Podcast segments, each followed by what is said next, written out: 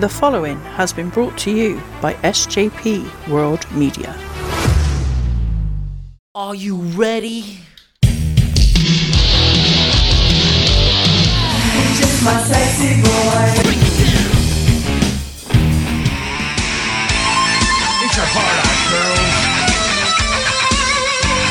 Hands off the merchandise. The showstopper, Mr. WrestleMania.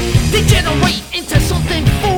We just got tired of doing what you told us to do. That's a brace, boy. Yeah. Well, you love Shawn Michaels or you hate him, it's really irrelevant. He's a magnificent athlete.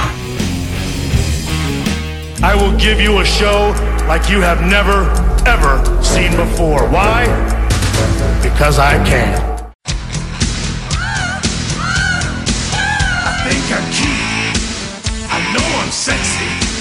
I've got the looks. The drive to go wild. I've got the move. That really move. I said chill. Up and down their spine. I'm just a sexy boy. I'm not your boy toy. Hello and welcome to the HBK Pod, proudly brought to you by SJP World Media. I am Si, and today we are looking at one of my favourite matches from when I was a kid, and probably still even so now as a grown up. WrestleMania 10, the famous ladder match, Shawn Michaels versus Razor Ramon. But for the first time here on the Heartbreak Kid podcast, I am not alone. I am joined, I think, for the very first time ever on a podcast by Chris Bellis. How are you doing, my friend? Hello, Si. I am uh, fine and dandy like cotton candy. How are you? I'm all right, mate. I'm all right. This is the. I think this is literally the first time we've recorded together, isn't it? It is. Yeah, it's uh, like I, I, I joked when we uh, were putting the planning together on this. Uh, this was something that I've crossed off my bucket list, but uh, but yeah, it's something that I've I've wanted to do for a long time, and uh, we're finally doing it. So uh, happy days. Yeah, we do have obviously certain crossover, don't we? We, we have our good friend Scottish Danny, who's uh, uh, you know, he works with me on Nitro Nights. He works with you on a couple of different projects as well. Uh, before we uh, uh, sort of dive into what we're talking about today, do you want to let people know straight off the bat exactly where they can find you and, and your projects, and then we'll run through your socials at the end as well. Absolutely, mate. Thank you very much. So, uh, for those of you who don't know, uh, but I'm sure you will because all 10 of you probably listen to all of the SJP World Media output as well, as you should. um, I co host a little wrestling podcast with uh, Danny, the Scottish Juggalo, called One Man's Meat. And we take a look at some of the forgotten corners of, of pro wrestling, whether it be forgotten factions, storylines that you'd rather forget, uh, feuds that have uh, been forgotten about. You know, there's a lot of forgetting in this podcast, but uh, thankfully, Danny and I, we we never forget. We're like elephants, so. Yeah, that's that's the main show. It's on a bit of a hiatus at the moment because Danny's taking a bit of a break. So, Yeah. just looking forward to him coming back. So, I've been taking the opportunity to um, do a solo podcast. So that would be acceptable in the 90s because the mid 90s scene is probably one of my favourite eras. It's the era that I remember the most fondly because that's when I first became a fan. Um, and basically, started that from uh, the advent of Monday Night Raw, and we dive into WCW as well because it's the greatest thing ever. And uh, basically, just chronologically critiquing all of that from 1993 onwards. And then there's a few little bits and pieces in the pipeline with One Man's Meat as well. Um, I'm starting to do a few uh, music bits um, in the new year. Uh, one of which is going to be uh, kind of a like a, a radio show style program um, for music, and then um, there's always plans. I'm always available, so a few little irons in the fire there. Lovely stuff. It's, it's interesting you mentioned there as well about uh, uh, solo podcasting for acceptable in the 90s. Uh, It, it raises a question. I've done plenty of, of podcasts in, in the past, as people are more than, more aware of different projects, different topics, and so on. But I've always tended to work with somebody or have a you know a revolving door of guests or, or or whatever. So the HBK podcast initially started as a solo effort, a solo project just to see if I could do it more than anything. Inspired by the likes of Total Steve and so on who, who do their solo shows and so on. How do you find solo podcasting in comparison to working with somebody else or a group of people uh, and so on? Is is it easier because you haven't got to be um, worrying about their thoughts or, or their commitments, or is it more tricky because uh, you haven't got that other person to bounce off? What what the difference is, and what do you prefer? I suppose. Okay, so I'll I'll start by saying, uh, and I think I speak for a lot of people here that have said this. Um, when it comes to solo podcasting, Steve is the absolute benchmark. Uh, Yeah, his yeah. output is absolutely first class. Um, I think a lot of it comes from the fact that, um, uh, like like a lot of people in our group, he he just loves to rant about things. So he will, ha- which there's nothing wrong with that, by the way. Uh, but um, he he just you know he's got stuff that's on his mind. Um, it occupies a lot of his time during the day, which you can tell because he's he's very honest about that when he puts his output out and it just makes his subject matter a lot easier for him to talk about because he's been going through it constantly. Um, in all honesty, I'd probably say that I prefer recording with somebody. Um, I'll Okay. I'll be very honest with the fact that I I started One Man's Me um, just as an effort to get to know Danny. Really, um, you know, I'd um, hooked up with him on on Twitter over uh, a- few years before we started the podcast. Thought he was an excellent bloke and just wanted to get to know him better. Um, he was well up for doing the podcast, um, and yeah, it's it's less of a podcast and more of a, a budding friendship, really, over something that we've got in common, be it wrestling Yeah. or horror movies. And then with the solo stuff, um, it just came from uh, during the the lockdown with the whole COVID nineteen stuff. Um, with my work, the overtime was cut because uh, they were doing it. Uh, I, uh, for people that don't know, I, I work for a um, NHS trust as a nurse. It was basically for our safety, so that we weren't running ourselves down, making ourselves more susceptible to Okay. infections and stuff. Yeah. So I had a lot more time on my hands, and uh, Danny was obviously uh, putting his hand in with Nitro Nights and back when and all these sorts of things. And I was at a bit of a loose end, so I thought, well, I'm going to start a solo podcast, see how it goes. So uh, the first. I suppose probably the first half a dozen episodes I found really difficult because, like you say, um, because there was nobody to bounce off, um, I found them to be very dry and very serious. Uh, like I, I probably can't listen to the first six weeks of Acceptable in the nineties back to kind of look at, at any kind of aspects because it's all very like very very linear and Right. there's no kind of um you know there's there's no pops and beats that I'd have with Danny because we just feed off each other if we're having a good laugh about something that helps our conversation.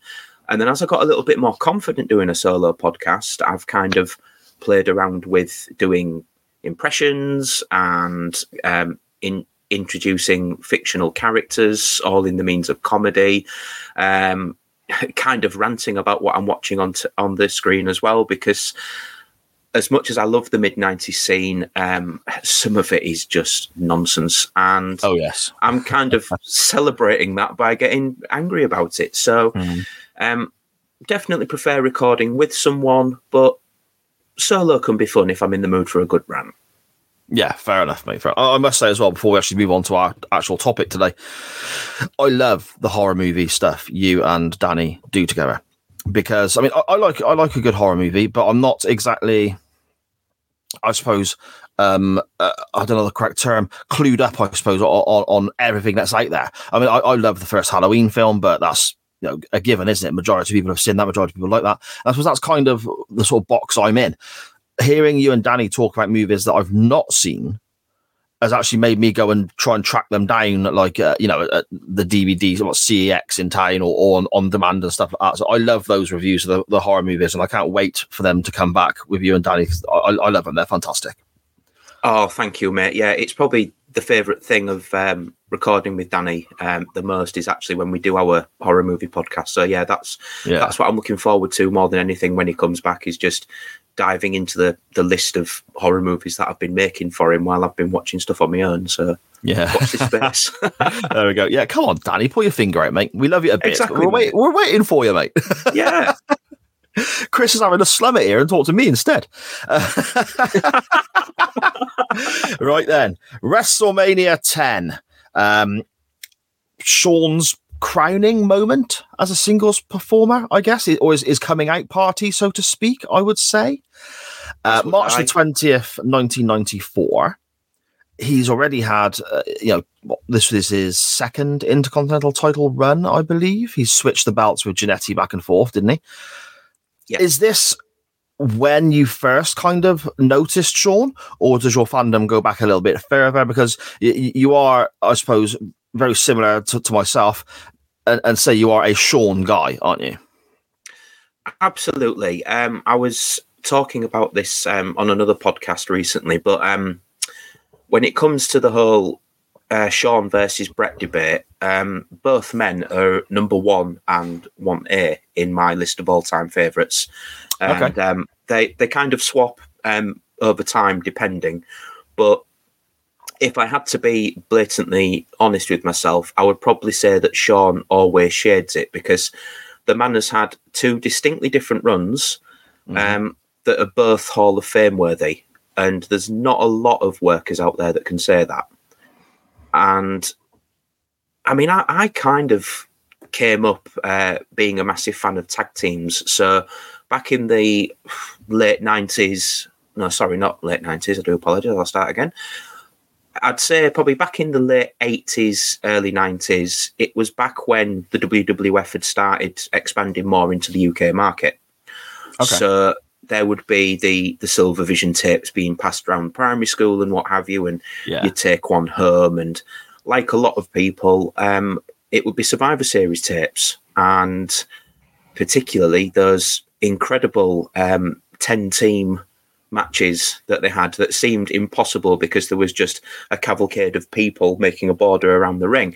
Yeah. Um, and that was when I first noticed the Rockers, and it's tapes like that from the initial expansion that's kind of made me a massive tag team guy. And the Rockers were kind of my team, to be perfectly honest. And it kind of synced into the fact that the kind of tag teams I like are stuff like the Rock and Roll Express, the Midnight Express, lots of expresses there. But Yeah. anything that's kind of got that old school ethos, um, maybe the odd mullet kicking around as well, uh, natural double teaming.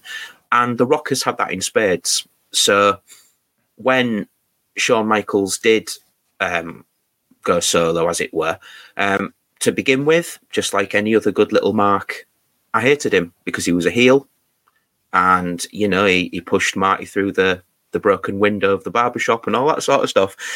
Uh, but around this time, 1994, and this match in particular, Shawn Michaels sticks out like a sore thumb because of his sheer quality of work Oh, yes. to the point that I still disliked his character, but his match was always the match I looked forward to. Okay, interesting. See, I was I was the other side of the coin with regards to the split of the Rockers. Uh, I've said on the show previously that I was when, when Jannetty and Michael split on the barbershop. I was, I think I was like 10, 11 maybe, and I don't recall having any feelings of. You know, uh, good or bad, or who to cheer for, who to boo. I just looked at Shawn Michaels in that black leather jacket and thought, this guy looks so cool. And that was Oh, yeah. it for me. That was, you know, so I looked at Jannetty, and I don't know why, but it sounds silly because they're both part of the same tag team and they dressed very similar for so long. But that particular shot of them at, in the barber shop, I looked at Jannetty and I just thought, man, he looks like a bit of a nerd. He looks like a bit. Do, do- do you know what I mean? It's Yeah, it was it was the cool cousin versus the nerdy uncle, wasn't it? there we go. Yeah, Yeah. yeah, and uh, and Shawn when he when he threw him through the window as well. I mean, I'd seen WCW Worldwide on a Saturday afternoon. I'd seen um, primetime wrestling, superstars, and, and stuff like that. Whenever my uncle was uh, was home and I was allowed to go watch it in, in, on his skybox in his bedroom, and he would tape the pay per views for me, um, record them for me if he remembered, and, and so on. So I'd seen various bits of wrestling at this stage growing up, but that spot with the window, that was new to me. That was like what that was a proper oh my goodness what's happened here moment and the fact it was Shawn doing it and again the cool black leather jacket the long blonde hair and all this and then the cocky smile and everything I just thought man he is so cool not realizing at the time I suppose quite naively that I was supposed to hate this dude but I just didn't pick up on that if that makes sense Exactly. Yeah, that's it. And I can I can totally see that. Um, yeah, I'll be very honest. I was very much into my good guys back then. Uh, even though looking back, back now, like you know, especially viewing the likes of Tatanka in a different light now. Like back then, I couldn't understand why I wasn't the world champion. These days, I can't understand why I was signed in the first place. You know, but, uh, but that, as as you get older, um, you kind of appreciate. Um, what was right in front of your face. And yeah, that was Michael's. Like one of the things that I've Yeah. loved about your podcast is that it's probably given a lot of listeners a new appreciation of Shawn Michaels' earlier run um, as a singles competitor. Like, you know, this was probably his first uh, genuinely good WrestleMania match as a solo performer, but it hasn't taken away from the fact that every solo match he's had has at least been one of the better matches on the WrestleMania that he's on. Oh yes, yeah. I, I don't know which episode it was, but I think it might have been um, the previous episode when we spoke when I spoke about WrestleMania nine. That to me is the best match on that card, Far and away. Yeah, 100%. which says a, a lot because it's not brilliant, but it's still uh, the best match on that card. And I think that starts a run where you can potentially argue that Shawn has the best match on the card from WrestleMania nine right up to fourteen, whenever he's actually because obviously he misses thirteen, doesn't he? He does. you, you think about it, this one here, obviously you got Bret and Owen in the opener. And, and it's funny because I, I, as a child, adored the ladder match. Hands down, thought it was the best thing I'd ever seen in my life.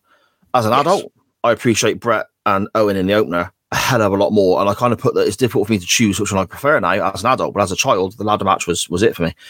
And then obviously you got eleven, and Shawn versus Diesel steals the steals the show there.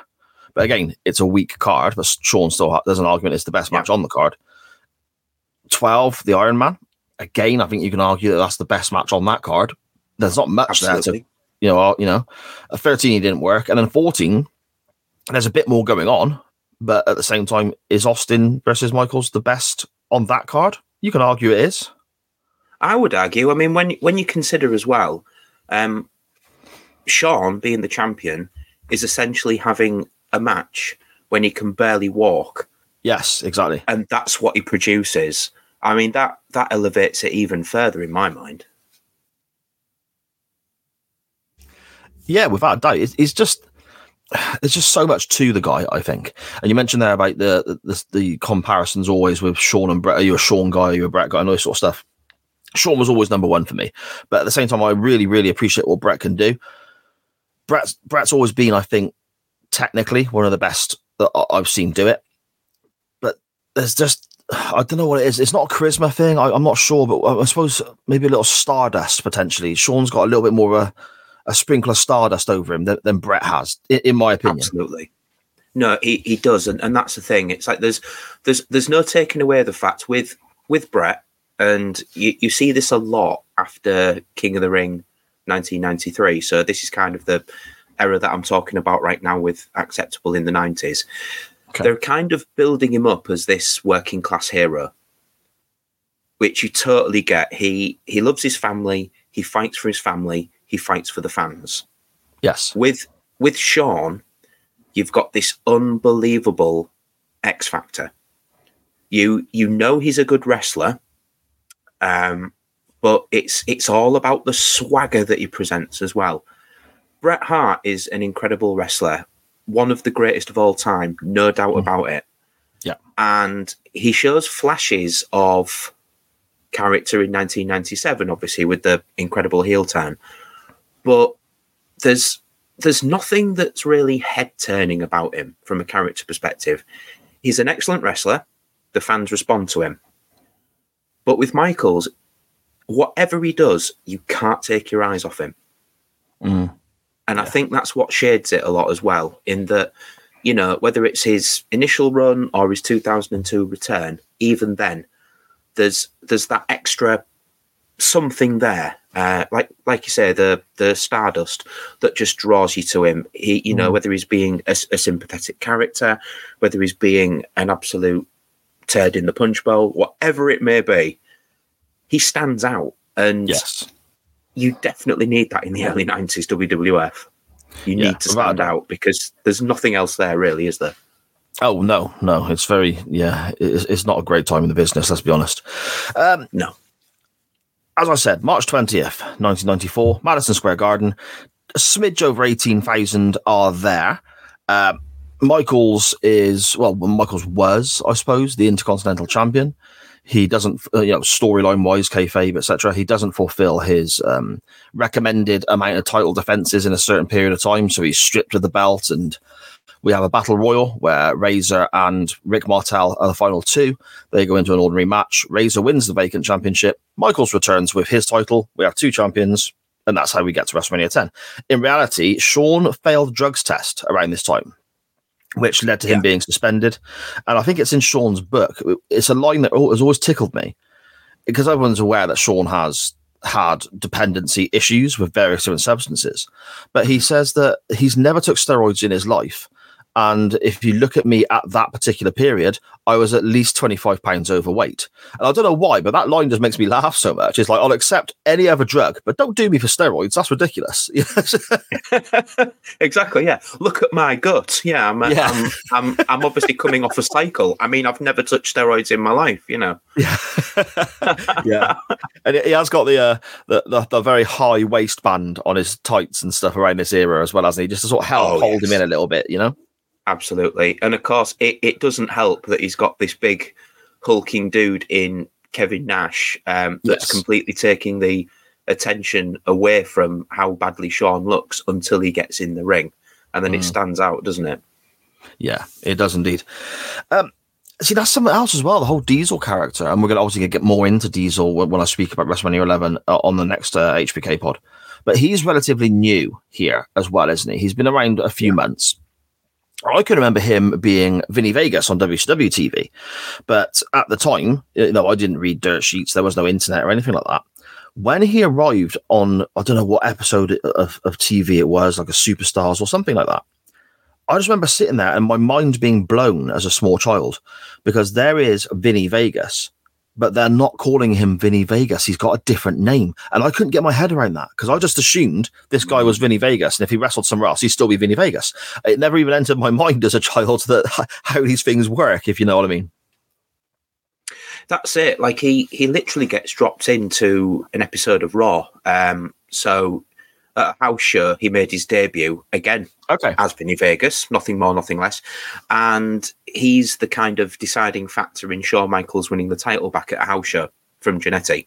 Yes. So they'd, they'd been building up to, I want to say it was Marty Jannetty versus Bam Bam Bigelow for the Intercontinental title um, in a rematch for the following week. And then that week, here comes Shawn with the belt.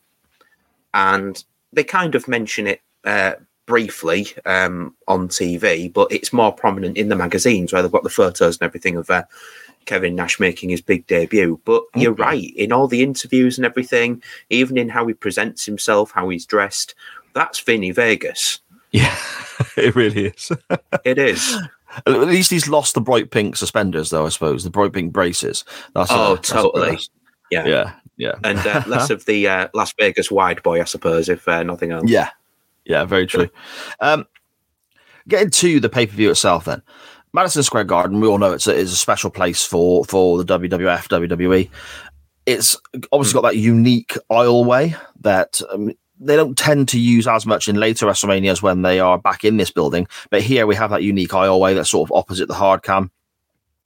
Um, and this uh, this pay per view in itself.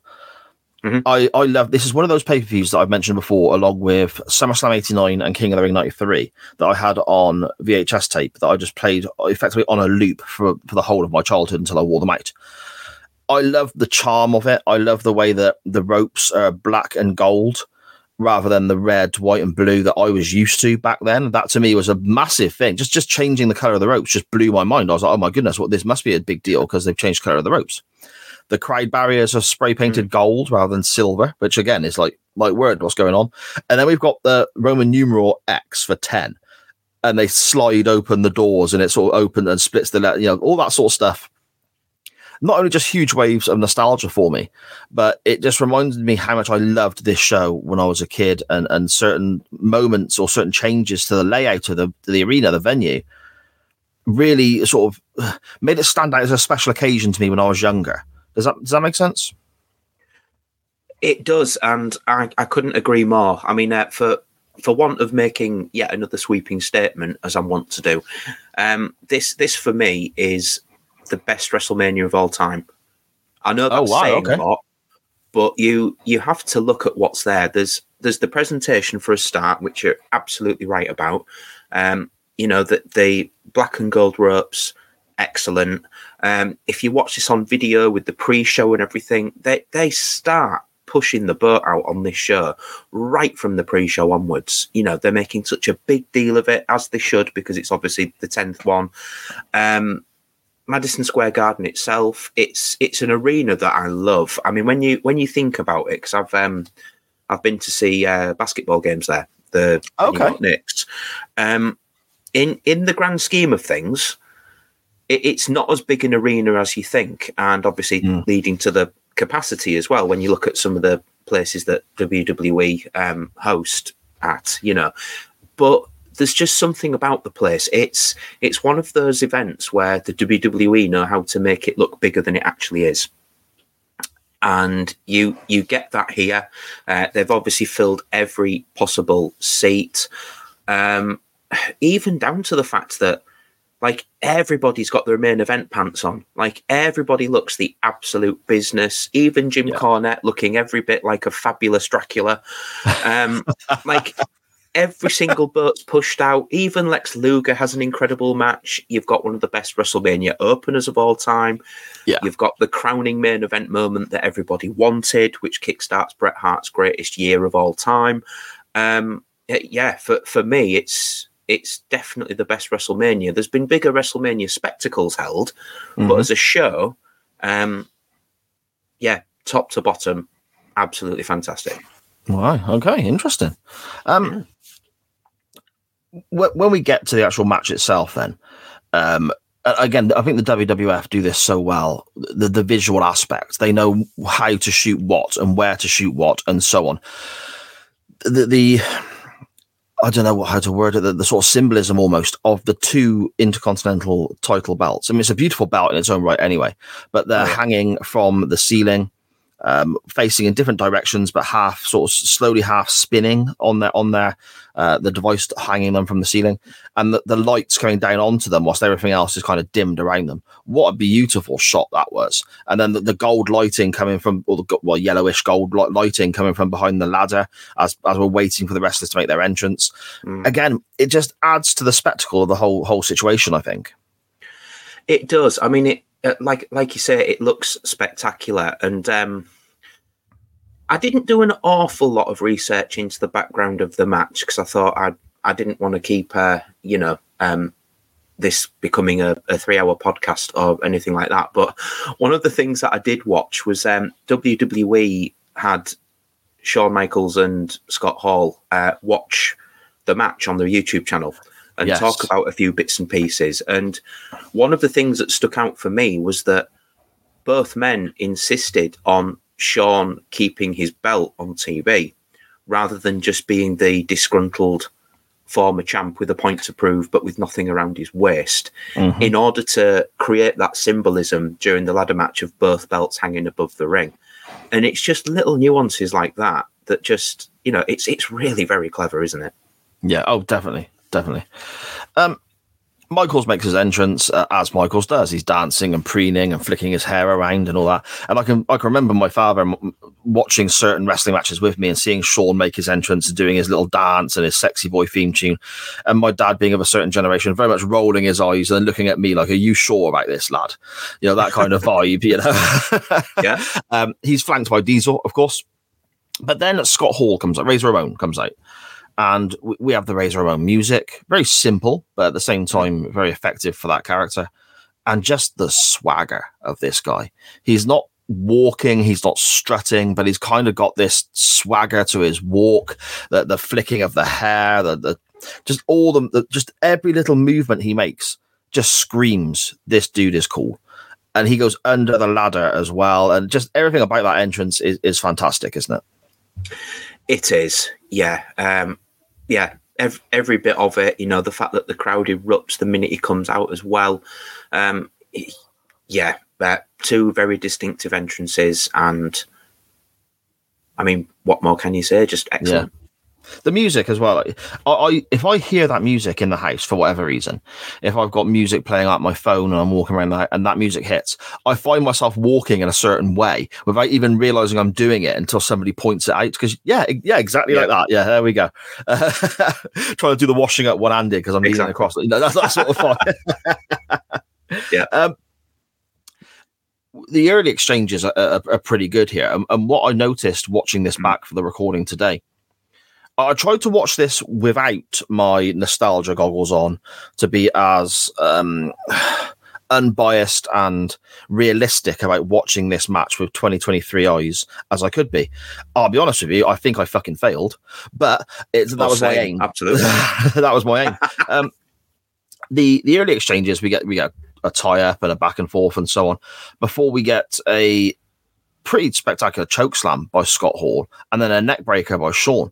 And it's apparent really early on that they're working. I don't want to say stiff or anything like that, but everything they do has a snap to it. Everything they, they're doing is very believable. And I, I purposely then tried to, you know, keep an eye out throughout the rest of the match because this, again, like I said, is the very first exchange. It's, it, it just carries on all the way through. Um, I mean, we're looking at a match here that must be it's 20 plus minutes. I don't think there's anything really you can poke holes in throughout the match with regards to realism, which when you look at modern day ladder matches and the spectacle you get, and again, uh, you know, the athleticism of these guys nowadays is just mind blowing what they can do. But you can poke holes in so much of it. It looks like a routine, a dance, and we're going from this spot to this spot to this spot, and let's have 10 blokes stand around and wait to catch this other guy. I don't think there was any moments like that in this. Can you recall any? Is there anything that stands out to you? So not not from a blatancy point of view. No, I, I think the the beauty of this match is when you when you look at it, like you say, there's a real snugness to it, and there's examples of kind of both men slip up over things they're trying to do. So you get Razor pulling up the mats in an effort to uh, use the concrete underneath on Shawn, but it backfires on him. Like Shawn finds a way to prevent Razor from getting into the ring in the most violent way possible, causing him to crack his elbow against the concrete. Um, the the ladder is used for a couple of spots, um, especially that iconic splash off the top from Michaels that is used in highlight packages up and down all of WWF's content.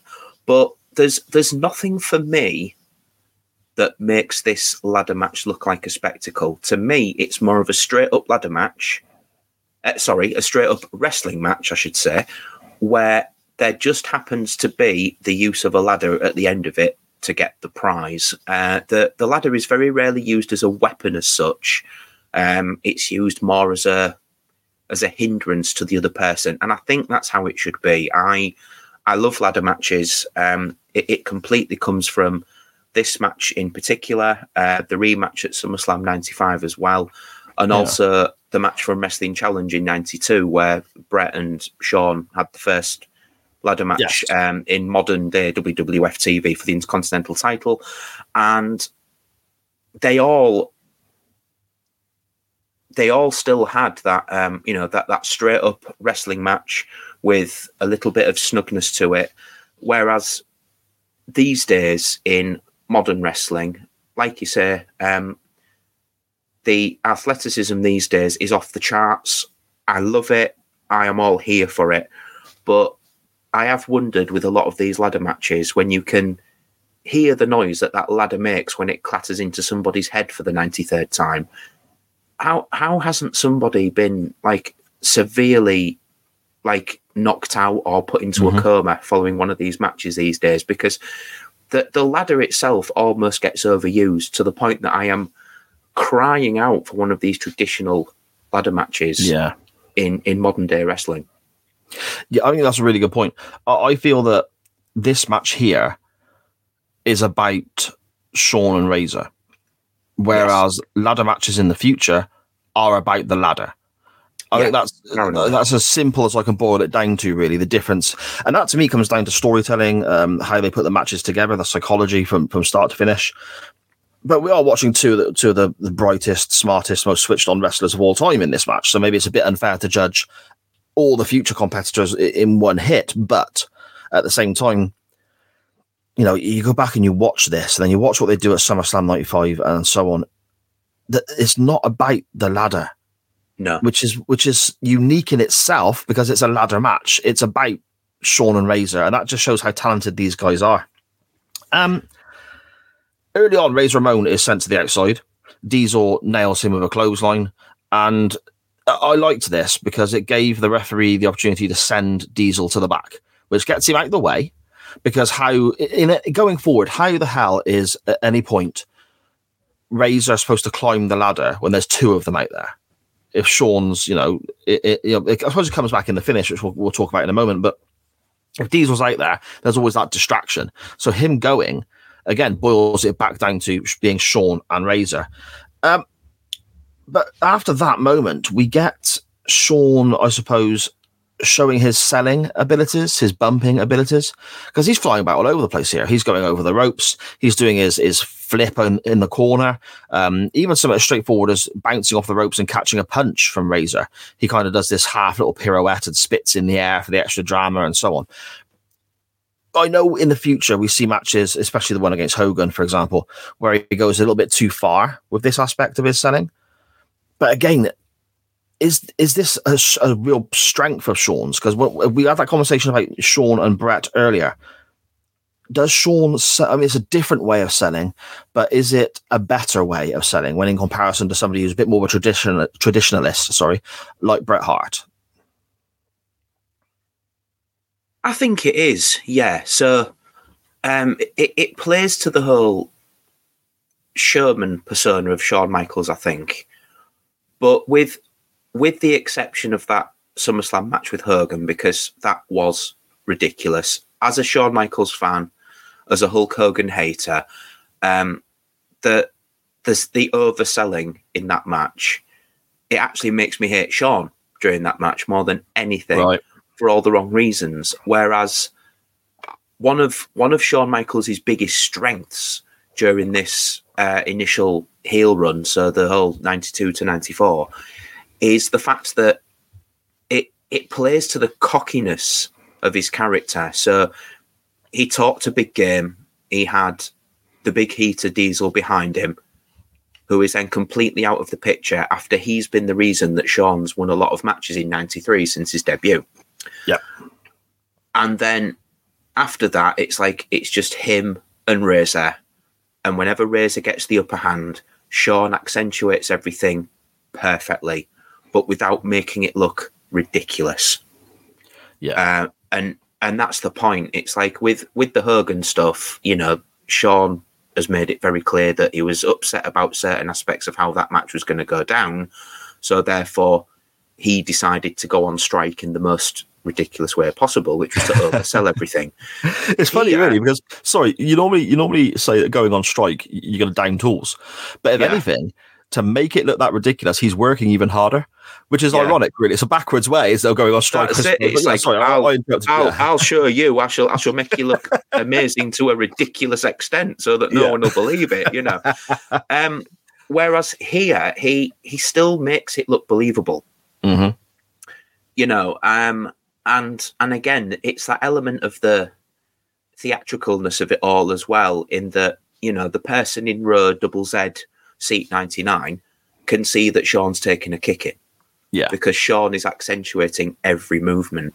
Uh, when you when you put that alongside the likes of say Mr. Perfect at, at this time, um, he did oversell to almost Dolph Ziggler style extents, uh, which was a real shame. Whereas here, Shawn knew when he needed to make somebody look like a world beater, and he does that here in this match. I think with his selling.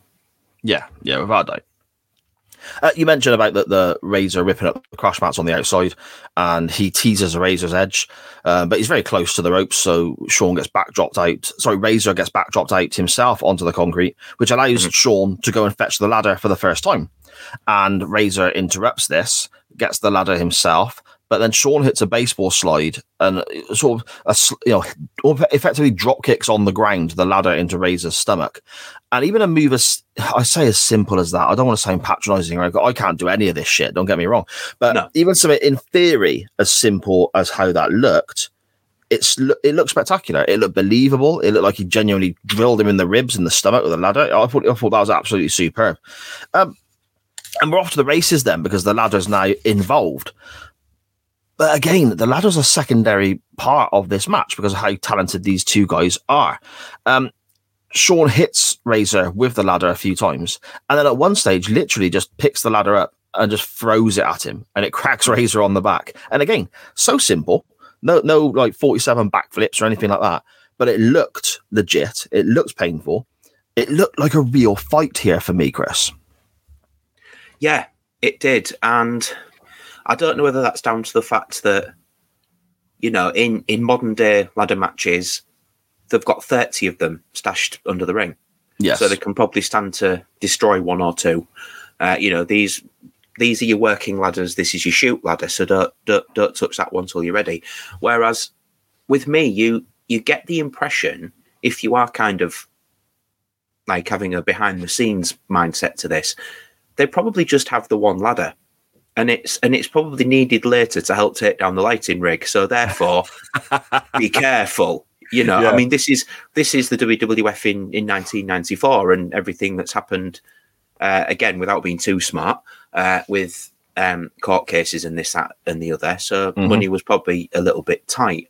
Um, but but you're right. I mean, if if you were to you know have a a scrap with somebody, um, you know, speaking metaphorically here, um, and you did decide to use a ladder as a weapon, um, that's probably how you'd use it. You would, Yeah. you know, you would you would push it on onto somebody. You would put it in someone's way so they'd walk into it. You know, think things like that. Um, so yeah, it, it just adds, like you say, to the to the realism of, of the match. I think using it in this way rather than, you know, Razor getting sandwiched in it so Shawn can do a, a moonsault onto it and all those sorts of things. Mm. It's it, Yeah. it, it, it just adds to that realism. Yeah, definitely. Um, Shawn makes the first attempt to grab the belts, and Razor reaches up to try and stop him. And I think this is the one criticism I may have with this match. We didn't need to see quite as much butt, I don't think. Yeah, Uh, he's he's definitely channeling his uh, inner nature boy there, isn't he? He Of, was. uh, you know, this it's uh, time time to see the bum bum, but uh, well, you know, you've you've you've got to keep the ladies interested, I suppose. indeed, indeed. Um, and that leads to an elbow drop with his R site, which is a unique spot in itself, I suppose. And Oh, yeah. following that, we have, as you mentioned earlier, that that, that iconic image of that splash off the ladder. And it is literally just a splash, which I suppose in modern day football, modern day football, listen to me, pardon me, in modern day wrestling, with regards to just an ordinary splash, you don't. That doesn't seem as exciting as it could do anymore, I suppose, because we're so used to seeing people turn it, add a flip in there or, or whatever. But even here, you know, 2023, looking back at this particular splash, that massive blonde mullet flowing behind him, he's got his hands spread, his fingers out wide, and he, he kind of hits a certain position midair and keeps that position as he falls. And the lights go off behind him, the flash bulbs, and so on. Uh, again, used in video packages, as you mentioned, but I just think it's it's another example of WWF getting the camera angle absolutely spot on, the, their production absolutely spot on, and not missing something that 30 odd years later is still being used in video packages, I think. Yeah, it it really plays to the production values that the WWF have. I mean, obviously, you expect that as a as a worldwide leader, uh, but yeah, they've got cameras fixed on everything, Mm. and they almost have this sixth sense of where the camera angle is going to be. Uh, so so yeah, I mean, to to get shots like that is just incredible. It really is. Yeah. Another great shot, actually, now you mention it, it is uh, shortly after this. Both guys collide in the middle of the ring, crash to the deck, and just lie on the canvas. And that, that allows the crowd to sort of calm down for a moment and then build back up again. And we get a shot from above the ring. And Razor is literally just flat out. Shawn's on his front. The ladder's there as well. And above them, we see the belts kind of half spinning away. Th- that, again, was another example of them just getting it absolutely spot on. Um, Yeah. Shawn gets up, but then is sent into the ladder in the corner by Razor and smashes the ladder, flips over the top of the ropes, hits the floor on the outside again, bumping away and making Razor look like an absolute superstar. Razor then follows him outside with the ladder, which normally I'd be like, okay, I'm not, I, I don't like that. To me, it's the same as in a wrestling match when somebody hits a incredible move and doesn't go for a pinfall. They then go to the next spot. It felt a little bit like that with Razor here. It's like, why don't you go for the belt? But it's such a tiny little criticism. It's it's hardly worth me mentioning it, to be fair. And this is where Razor um, effectively uses a slingshot on Shawn into the into the ladder. And I, I like this as well because the, the ladder doesn't bounce back with Shawn, and he has to almost use his own momentum to pull it with him. Yeah. But again, he's he's falling a, a good few feet back first with a ladder in front of him. There's no real way of protecting yourself in that in that moment. I don't feel, Chris.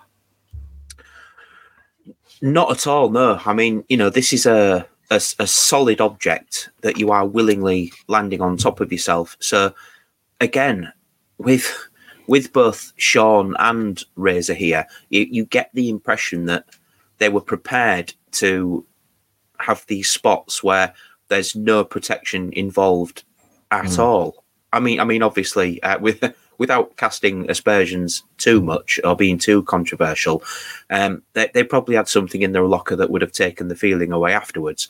But Uh, yeah, yeah, I think yeah, yeah, very true. But it, it also plays a lot to the professionalism of these guys when it came to putting on a match for the fans. You know that you can you can make your argument about what the Kliq represented from a locker room point of view, but you can't take away the fact that even when they were at their most prima donna-ish, depending on what you believe, the main focus that they seemed to have was having the best match of the night hmm Yeah, and that that only benefits the fans you know and stuff like this is what we as fans nearly 20 years later well nearly 30 years later um remember you know indeed.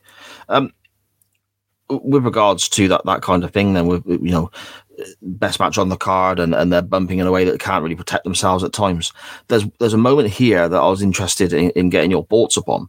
Um, Razor goes for the belts. Sean jumps off the ropes and hits Razor with an axe handle.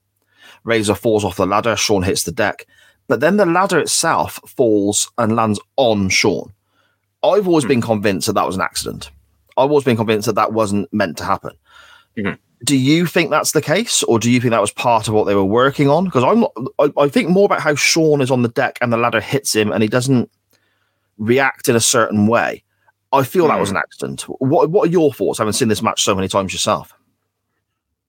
i i honestly believe that it's a happy accident Okay. and for the purposes of the show shawn is hiding the fact that it's probably legitimately hurt him Okay. because he he has it's it's hard really at the moment because I'm kind of doing each show one week at a time with Raw, so I'm not kind of pushing too far forward to what happens. But if I remember correctly, um, Shawn is off Raw for a couple of weeks after this match. Now, whether that's because of taping schedules, because at this point they would have been recording live and then pre-recording too.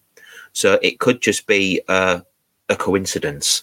But Shawn isn't seen on WWE TV for about two, maybe three weeks. Um, Okay. It could be because of scheduling. It could be because he's taken a nasty knock and he's having to rest it. But uh, uh, to me, um, that is probably the best sell of the whole match because it looked like he gives himself a dead leg at the very least. Yeah, yeah, definitely. Um, we end up with both competitors at the top of the ladder not long after this, and they're exchanging punches before Razor basically half suplexes, half slams Shawn off the top of the ladder, which again is quite a way to be falling before falling himself to the ground. Otherwise, he'd he'd have to win the match, wouldn't he? So I suppose it must be a case of oh shit, I've got to fall myself now.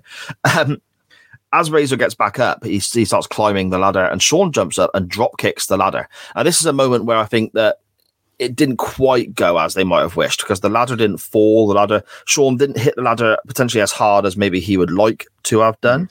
So Razor kind of had to throw himself a little bit. But again, it's Yeah. such small criticisms to what they're doing here because what they're doing is is so good. Uh, and then when this happens, Shawn just literally pushes the ladder and it just falls on Razor. And again, it's so simple, but it looked like it really hurt the guy, which is again the whole point, surely. Yeah, exactly. Like it, it plays into the story. To be fair, of you know you you want to incapacitate your opponent to the point that when the time comes to climb, as we will see in a minute when he sets the ladder up, um, you you don't want them to be popping straight back up and stopping you. So if it buys you a couple of seconds, then it makes complete sense. Yeah, without a doubt. We do see a, a very early version of Sweet Chin music as Razor runs back off the ropes, but it's he, he didn't have its name at this stage, obviously, but it's still quite an impressive super kick that Shawn throws. He then signals for the Razor's Edge, Razor's own finishing move. And by Shawn's own admission, he was knackered and couldn't lift him up.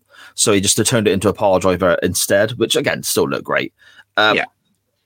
Then we get the second big splash from the ladder, but on this occasion with the ladder. Shawn is on the ropes with the ladder in front of him, um, folded down so the ladder's flat.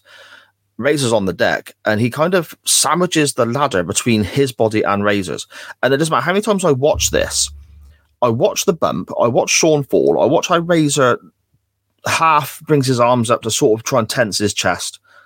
And then I hear the noise, and I think there's no way that did not hurt them again.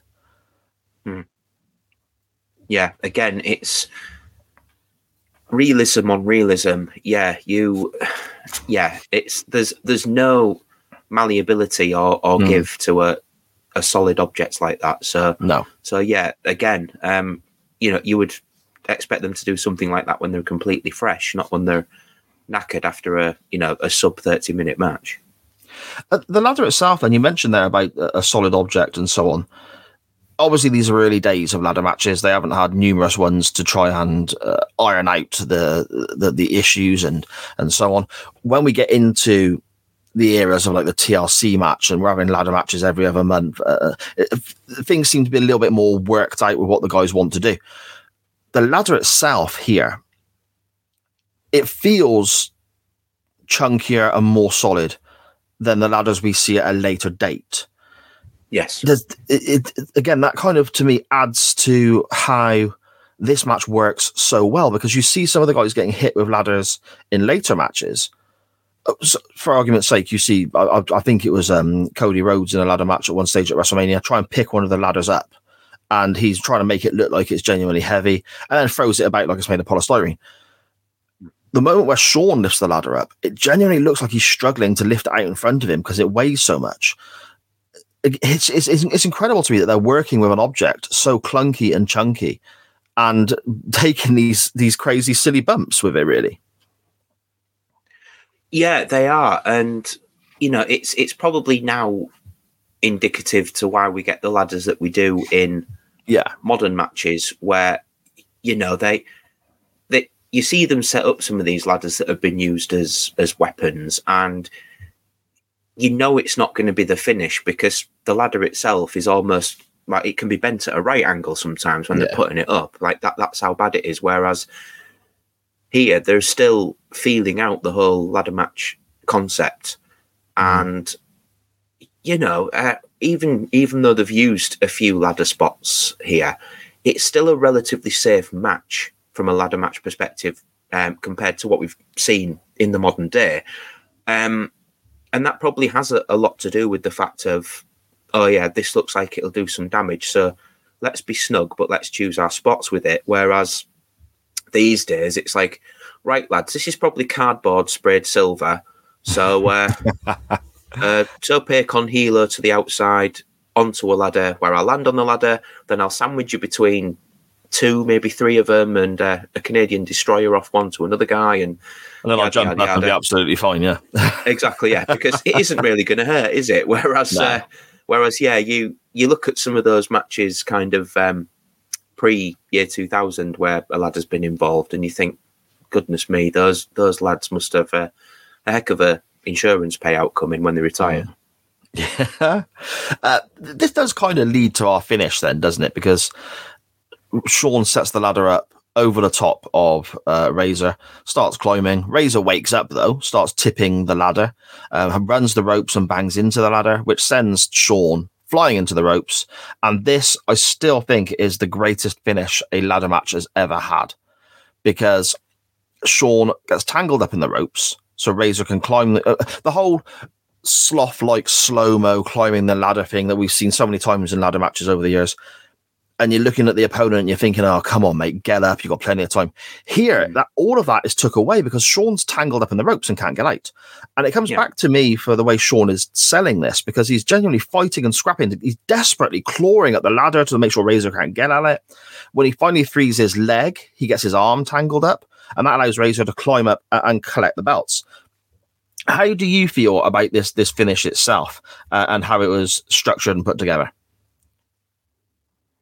it's really clever. Uh, I, I liked it at the time, don't get me wrong, but I like it even more, as you say, based on what we see from modern ladder matches now. Yeah, Like the the worst thing to me in a ladder match is a slow climb. yeah, I would I would rather have an instance where two men are fighting off the top of the ladder and they're reaching for that belt while punching each other at the same time. One guy falls off, grabs the belt, wins, or as we see, um, I think it was Rob Van Dam versus Christian. Again, it was a spot where Christian slips up and it allows Rob Van Dam to get the ladder. Um, and this is it here. You know, this is a case of simple human error um, made to look spectacular by Shawn Michaels, as he's wont to do, and there's nothing wrong with that. Um, and, you know, Scott Hall could have done a song and dance number off the top of that ladder before getting it for all of the selling of being stuck that Shawn did.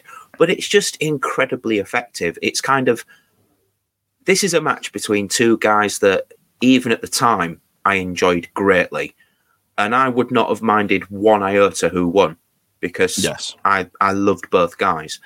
Um, and it just speaks to how good this match is that you genuinely believe it would take something as made to look clumsy as this uh, for Razor to win the match that way over the fact that, you know, Shawn had just, you know, gone one step too far and got himself stuck and Razor seizes the opportunity. It's it's the most believable way, given the amount of punishment these guys have dished out.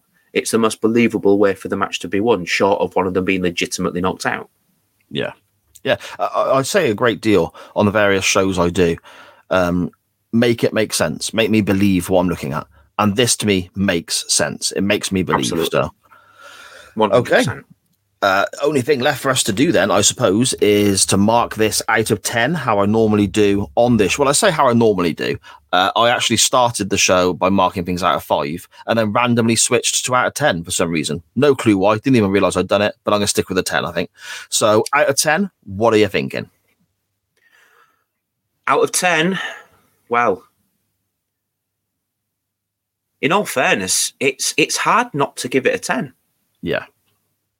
Like anything less than that doesn't seem fair to the match itself. Um, I will be honest. Um, I I prefer Owen versus Bret on this Okay. event. Uh, I I just think, um, even like taking away from the fact that it's two guys that I think are two of the absolute best of all time in, in Bret and Owen, it's just a fantastic match. Um, again with a with a finish that you completely believe. Mm. Um, but to be perfectly honest, because this match is a 10, it's the reason that I see that match in a Meltzer style and give it an 11 or 12. Right. Okay. Yeah. And it takes nothing away. Uh, I mean, this this match, uh, the the ladder match, I think was the the first ever five star rated match in the Wrestling Observer newsletter. If you care about those sorts of things, I don't, but um, you know you can you can see why it was. It is it is quite literally the perfect match. Yes, and such an influential match as well for for going Yes. going forward and and other ladder matches that come from it. Um, on a very early episode of Chain Wrestling, so we're we're talking years ago now. We reviewed this, Maxie and I. It won the poll, and we reviewed this. So I went back uh, just before we started recording today on our little spreadsheet thingy to look at the scores that Maxie and I gave it back when we first reviewed it for Chain Wrestling. We both gave it a nine. Now, I don't know whether I was being particularly stingy because it nothing had got a 10 out of 10 on chain wrestling at that point yet. Right. But I don't understand why I would have done that other than I was being stingy with my marks because to me this is this is a 10 out of 10 match. You know, me a couple of years ago is wrong. This is a 10 out of 10 match. I don't know why I thought that way.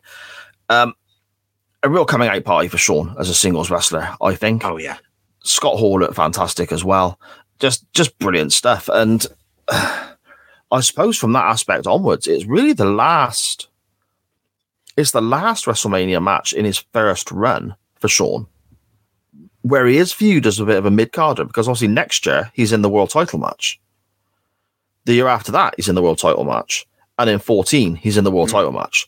So it is very much a, a a progression in his career, I suppose. This is now uh, in 12 months' time, he's not going to be working at this level. He's almost taking another step up the card, which is quite interesting to see how, how his career develops from there.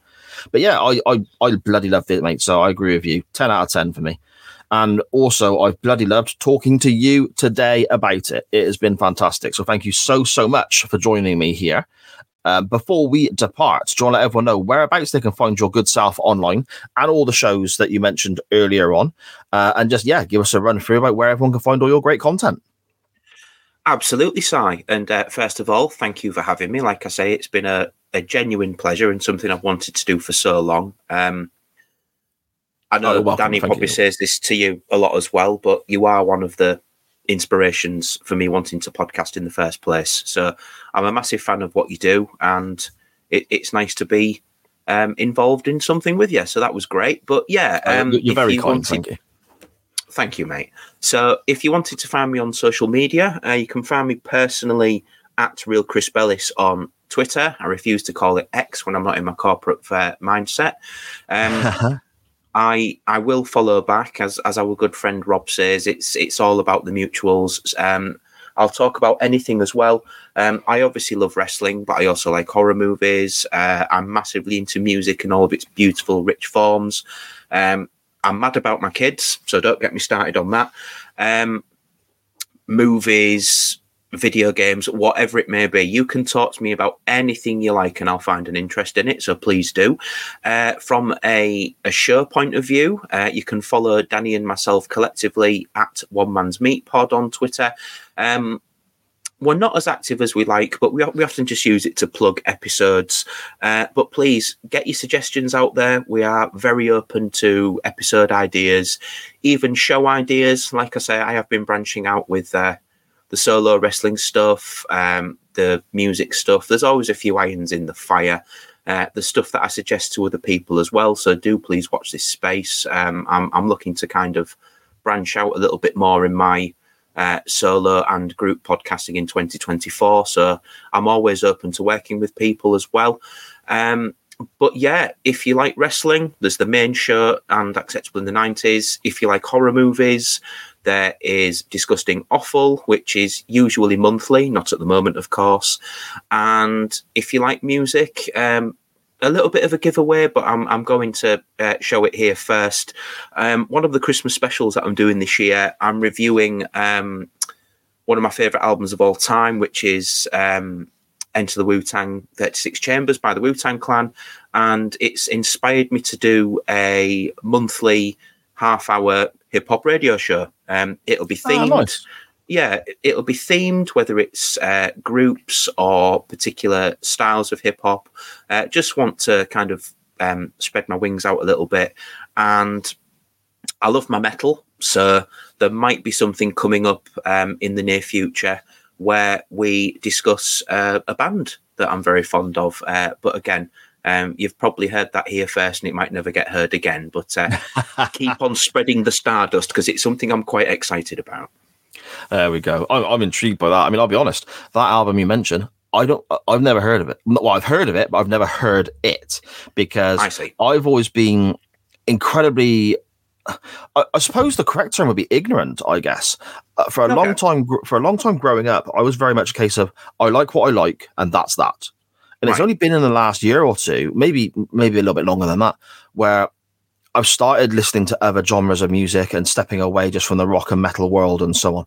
So I'll be intrigued. I'll, I'll- I'll give that album a listen, and I'll definitely listen to your review and discussion about it as well after I've listened to the album itself. I'm I'm, I'm, I'm intrigued by that. Thank you, Uh, mate. I mean, what I what I will say about it, um, sorry to interrupt, is that No, carry on. No, um, as a as a hip hop fan, it's probably the closest thing to a, a metal style album of the time. okay, It's it's very gritty. It deals very much with the social issues of the time, um, but it's got a very raw sound. It kind of it, it came out at a time where um, hip hop was very clean, very overproduced, and it almost kicked the door down with something completely different. So, so to me, it was kind of, oh, if I could put it into kind of rock and metal standards, the likes of Motley Crue and Twisted Sister and Poison, all great bands were were dominating the scene, and then along came the likes of um, Anthrax with their Second Wind and and Pantera and bands like that, and kind of brought it back to the to the heavy rawness of metal while still having that commercial edge, and that's what the Wu Tang Clan did. They they kind of um, took a lot of the uh, West Coast's prominence away from the uh, from the genre's basis at that time, and kind of brought it back to a, a New York emphasis where it's more about the the harder sound, the social commentary, all those sorts of things. So, um, yeah, I I hope you enjoy listening to it, mate. Yeah, I'll definitely check it out. Thank you very much. Uh, anything I'm involved in, as always, you can find via the network that carries this show, and that's at SJP World Media on Twitter, Facebook, and Instagram. And we've got all sorts going on there. We've got the Doctor Who podcast, we've got the Waiting Room looking at Quantum Leap, loads of live shows. We've got stuff looking at Premier League football, looking at wrestling events live. I mean, as Chris and I talk right now on Saturday afternoon, there is a plan for a live watch along of Survivor Series tonight. Obviously, by the time you're hearing this, it'll be too late, but you can check it out on the on demand and uh, yeah, all sorts going on with SJP World Media. And you can find and follow this show itself on Twitter at the HBK Pod. Make sure you're checking that a follow as well and keeping up to date with all the episodes when they are released. Chris, I've had a blast, my friend. This has been great. I can't believe it's took us so long to sit down and actually have a conversation together about something like this. We need to do it again more often. Yes, we bloody well do, lad. Let's get it done.